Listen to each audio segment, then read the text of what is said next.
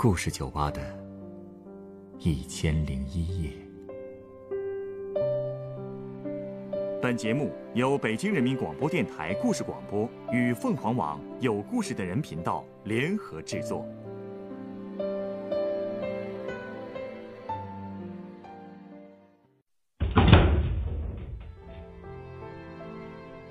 欢迎来到故事酒吧。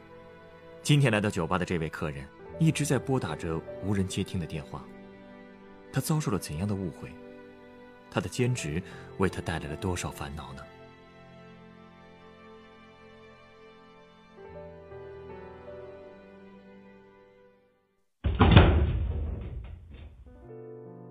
对不起，您拨打的用户暂时无法接通，请稍后再拨。Sorry。还是不接电话呀？怎么了？我男朋友不接我电话。哟，吵架了？不是。好了，来来来，来，这杯果酒免费赠送给伤心的姑娘。愿意说说发生什么事了吗？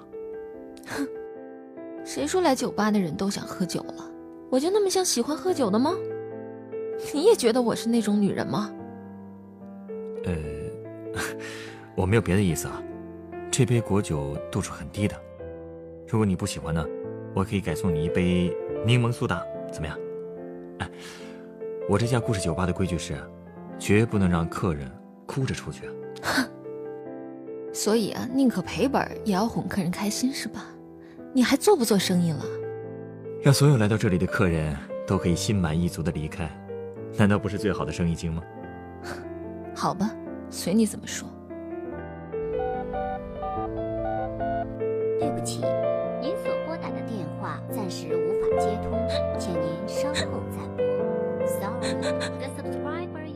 他应该是关机了，是吧？他根本就不想给我解释的机会。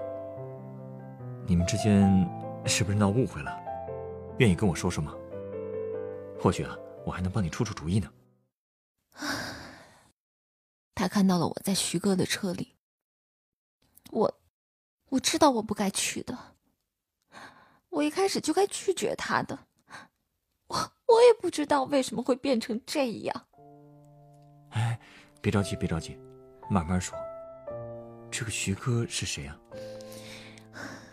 徐哥是传媒公司的老板，我的工作都是跟他联系的。我我我以前是做礼仪小姐的，就是。就是那种在商场走秀，帮人做宣传的那种。可能很多人都觉得这不是什么正经工作吧？干嘛会这么想呢？毕竟要打扮的花枝招展的，估计好多人都觉得正经人家的女孩根本不会去做这个吧。啊！可是对我来说，这份工作真的很有吸引力，不仅是因为在舞台上走来走去很风光，而且挣的也比较多呀。所以一开始我想都没想就答应了。就是你刚才说的那个徐哥联系你的是吗？一开始不是，最早是大一的时候。那时候有一个学姐问我想不想赚钱，我当然想了，也没问具体去干什么，就跟她走了。结果我去了以后才发现，他们要的是兼职模特，就是那种在商场里啊摆造型、表演、发传单之类的工作。第一次的时候，我也没经验，站在那儿姿势也不对。学姐在一边指导我，说什么屁股要翘，还有还要撩人的笑之类的。我我那时候哪会这些呀？七扭八扭的，差点摔倒。幸好旁边的人扶了我一把，那个人就是徐哥。那你们就这么认识了？也没有，就是见了一面而已。我当时根本没多想，只想做好自己的本职工作，然后多赚点钱。第一次活动结束之后，我觉得特别有成就感，一上午我就赚了二百。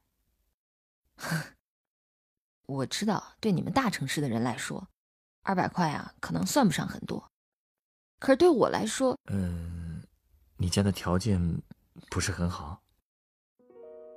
我家在小县城。我爸妈都是工地里给人搬砖的苦力，家里还有弟弟妹妹，他们平时生活的很苦，省吃俭用才供我上了大学，连马路边上五块钱的水果都要犹豫半天才买，三十块钱的 T 恤更是舍不得买。这二百块对我来说已经非常多了，于是我对那个学姐说：“下次再有这样的机会，记得叫上我。”不过，大一一整年她都没再找我，再加上我上课比较忙，还交了男朋友。就是你一直联系不上的那个。对，你知道吗？我们以前感情很好的，我很喜欢他。他是我的学长，也是我的初恋。大一一年，我们每天都黏在一起，所以我也就没太在意兼职模特的事儿了。直到大二开学的时候，那个学姐又来找我。其实我当时还是挺喜欢这个职业的，我就答应她了。如果我早知道会变成今天这样，我一开始无论如何都不会答应的。呃，也就是说。就是那次活动，让徐哥看上你了。嗯，这次的活动是帮忙做房地产销售，我们的任务就是化好妆，换上客户指定的衣服，在街上发传单。学姐带着我们去见活动的主办方，我一眼就认出来了，主办方之一就是徐哥，估计他也认出我来了。当时跟我一起的还有两个女孩。徐哥把我们仨上下看了一遍，说让我们换上衬衫和短裤。不过，他他竟然要求我们给衬衫打个结，露出腰来，再在肚脐上贴上二维码再上街。哎，等等，这徐哥什么意思？让你们在那种地方贴二维码，再让别人扫，这是不是有点过了呀？你们答应他了？我们当时都傻了。学姐也觉得不对劲儿，她就跟徐哥讨价还价，说这个要求之前没有啊，说好就是发传单嘛，怎么要露肚子了呀？非要露的话，就必须加钱。这个不是钱不钱的问题了吧？我觉得这种推销方式本身就很龌龊呀。哼，在那种场合，一切其实都是钱的问题。不过，徐哥看着就不怎么愿意。就说，啊，一开始就谈好的价钱不能改了。如果不想干，他就找别人，反正模特多的是。不过学姐也回呛了他一句话，说：“那您还是找别人吧。”然后他就拉着我们几个往回走。其实学姐敢这么摆谱，也是因为有恃无恐。她做这份兼职做了挺久了，手底下的模特也是全市质量最高的。估计徐哥也知道这一点，所以啊。他也只好退一步，把我们叫了回来，而且还改口说只要发传单就行，不用露肚脐儿了。本来这件事就完了的，可是准备回去的时候，徐哥突然跑来找我说我学姐太傲了，问我有没有好的模特资源，以后我俩可以直接合作，还能拿回扣。所以你就答应他了？我确实动心了，因为。因为这样，我以后就不用担心没有活动接了嘛，还能有长期的收入。嗯，我我于是脑子一热就答应他了。那他之后，难道又让你做什么过分的事了吗？一开始也没有，都是正常的宣传活动，但是也确实很辛苦啊。嗯，那段时间我经常早上五点就起来化妆，因为室友们都在睡觉嘛。所以我都不敢开灯，只能借着月光打粉。画完一照镜子，就跟午夜凶铃一样，脸都是煞白的。化完妆呢，收拾东西出门，我也不敢穿鞋，高跟鞋都是拿在手里。而且一大早出门，街上连个人影都没有，别提多恐怖了。后来，因为徐哥一直照顾我，有活动就找我，慢慢的呢，我也积攒了一些人脉。就变成自己带队了，就这么干了大半年吧，我也比较信任徐哥了。直到第二年二月十四号那天，我才发现事情并没有我想象之中那么简单。那天出什么事了？嗯，那天我本来约了我男朋友嘛，但是中午的时候，徐哥打电话找我，说晚上有个宴会，一定要我出席。我本来想拒绝的，但他态度特别强硬，说我是领队必须来，还有一些工作上的事情要商量。我怕要是这次拒绝他的话，以后就没活动接了嘛，只好勉强答应了。那你怎么跟你男朋友说呀？我本来想好了的呀，徐哥的宴会当天是在五点嘛，那到七点怎么也结束了，然后八点的时候我就可以跟男朋友一起去烛光晚餐了。但是我也没想到，我一到那儿，发现会场里全都是四五十岁的老男人，看起来像是大老板呢。我一进门，他们全都色眯眯地盯着我看，感觉特别猥琐，而且。我那天我我本来我就肚子疼，难受的不行，我看到他们更是一分钟都不想待了。我就跟徐哥说，我身体不舒服，我想先走。结果，结果那群大老板硬要拉着我喝酒，我就只好拼命岔开话题，问他们准备活动的事儿。结果那群老板也不接话，只说什么什么酒桌上不谈公事，只喝酒。我本来以为徐哥多少会护着我点儿的，结果。没想到，他居然也跟我说喝酒喝酒。哎，这徐哥到底把你当成什么了呀？这种人，你怎么后来还愿意跟着他干呀？其实我也是那次才真正意识到徐哥为什么单独要找我合作。可是我真的没法拒绝他，我怕这次要是不给他面子，下次再有正常的活动他也不会叫我了。所以。你就陪着他们喝酒了，喝了。那后来他们没把你怎么样吧？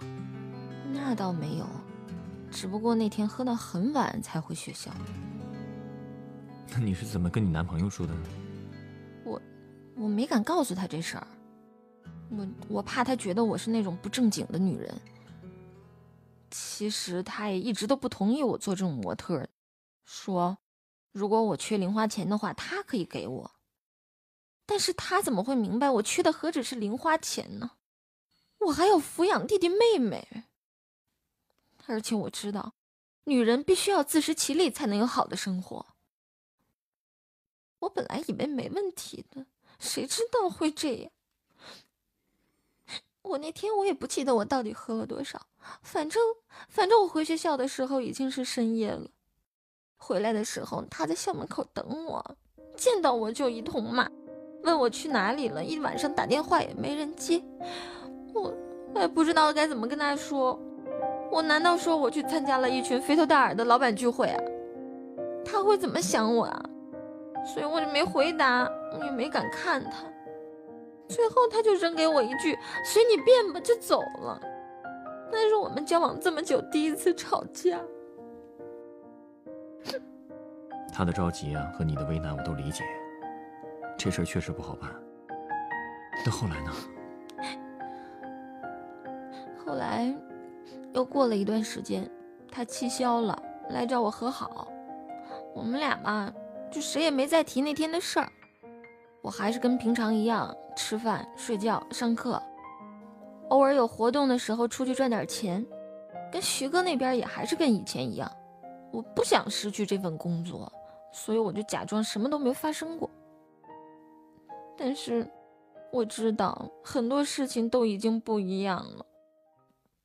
我记得有一次，我早上出门的时候，手一滑，没来得及关门，门被风一吹，咣当一声，我的室友就被吵醒了。他们就用那种很不耐烦，一听就是忍了很久的语气说：“你又去做礼仪小姐呀？” 那语气就好像在说：“你又去做小姐呀？”特别刺耳。我出来以后被冷风一吹，我突然觉得特别凄凉，特别委屈。我不明白为什么我要在这样的年纪背负这么多东西呢？我也很羡慕室友们一觉睡到七八点的生活，没课的时候还可以打打游戏、逛逛街，那我就只能去忍辱负重的工作。你就没有想到过？要换个兼职吗？想过，但又觉得现在这行已经做熟了，挣钱又比较多，我又舍不得放下。可那个徐老板那么恶心，这迟早是要出问题的呀。哼，这不是已经出了吗？可当时我一直带着侥幸心理，总觉得小心一点就好了。前几天，他打电话约我吃饭。其实那件事以后，我就觉得他很恶心了，我就拒绝了他。结果他竟然直接把车开到我们学校门口了，那个架势好像我不出来他就不走了似的。我也不想太招摇，也更不想被我男朋友知道。我脑子一热，我就上了他的车。你这样不是更解释不清楚了吗？我知道，我一开始就不应该去呢。其实这顿饭也没谈什么公事，就是随便吃了个饭。吃完饭，他说要送我回宿舍，我说不用了。结果他一直坚持，我也不想把个关系搞得太僵，我就同意了。到学校以后，他说想跟我聊聊，然后就说了一大堆乱七八糟的话，说什么很喜欢我，不想我吃这么多苦。还说这个社会没有钱的话，什么都干不了。然后，然后他就突然抓住我的手，说他很寂寞，想找个人陪，说可以出钱资助我做任何想做的事情，给我更好的生活。他这不就是想包养你吗？这种人，一贯套路都是这样的。我当然知道了，所以我吓得赶紧推开车门就要走。可结果，结果正撞上我男朋友在校门口，他远远的看着我们，我也不知道他站了多久了，然后不等我说话就转身走了。你当时没跟他解释一下吗？你觉得在那种情况下解释有用吗？我给他打了好几天的电话了，一直都不接。其实就算他接了，我也不知道该说什么。其实我已经决定了，我不打算再见徐哥了，我也不打算再接商演的活动了。我好想去一个没有人认识我的地方，重新开始生活。你还没毕业呢吧？还有一年。可是，我决定逃课了。我想出去散散心。其实来这之前，我刚刚买了去稻城的火车票，明天就走。只是，走之前，我想再跟他说说话。其实你不知道，我最大的爱好就是旅游。虽然我长这么大，只出去旅游过一次，哼，我也不知道那到底算不算旅行。那是高三的暑假，班主任组织我们去凤凰古城，但是费用很贵，每个人要交六百九十八块。我纠结了很久，才跟家里人开了口，没想到他们居然很爽快的答应了。我知道这对他们来说是很大的一笔钱，但是为了让我高兴，他们还是同意了。那是我第一次走出家乡，第一次发现原来外面的世界那么大，那么美。那一次旅行的所见所闻，一直在我脑海里，是我这辈子最美好的回忆。从那以后，我就决定，等我有钱了，我一定要游遍世界各地。那这次你要走多久？不知道，不过真的希望再也不回来了。哼，不过不可能啊，我还要毕业，我还要养家呢。嗯，在你走之前，我再送你一杯酒。哎，必须声明啊，我没别的意思。毕竟我开的是酒吧，也只能用送酒来当做践行的礼物了。不不不，刚刚才是我态度不好，太不好意思了。没关系，哎，稍等啊。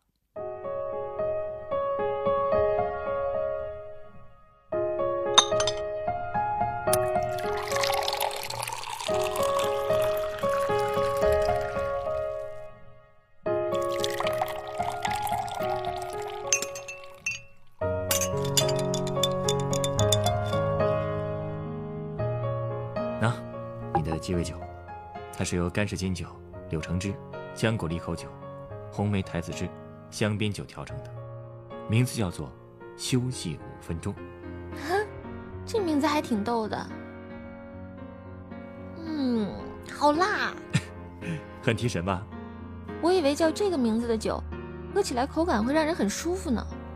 休息啊，其实是为了给努力生活的人提供继续前进的动力，而不是让人沉溺在舒适中一醉不醒。特别是对于你来说，休息更不能是逃避的借口，因为逃避这一切并不能解决问题啊。那怎么才能解决问题呢？我说了，我已经解释不清了。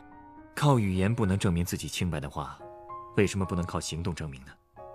回来以后继续努力学习，找一个好工作，或者考研，给自己一个更高的起点。我相信，家里就算再困难，也可以为你坚持两年的。毕竟你是弟弟妹妹的榜样啊！难道你考大学的目的，就是为了有机会当礼仪小姐去挣钱吗？当然不是了。对，当然不是。做礼仪小姐不上大学也可以的，而且做这一行呢，只是吃青春饭。但是，当你拿到学位，或许最开始挣的并不多，但未来的提升空间却很大。到了那个时候，谁又会再用那种眼光看你呢？被你说的。我好像都不该走了。既然票都买了，那就去散散心，休息五分钟，再重新振作，重新返回人生的赛场。我相信啊，你会赢得属于你自己的奖牌的。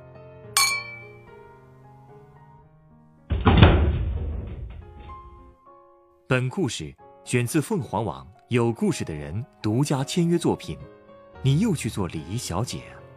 原作知音，改编。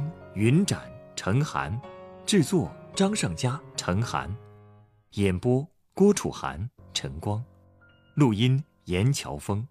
人人都有故事，欢迎搜索微信公众号“有故事的人”，写出你的故事，分享别人的故事。下一个夜晚，欢迎继续来到故事酒吧，倾听人生故事。收听最新节目，请关注北京故事广播，工作日每晚九点播出的。故事酒吧的一千零一夜。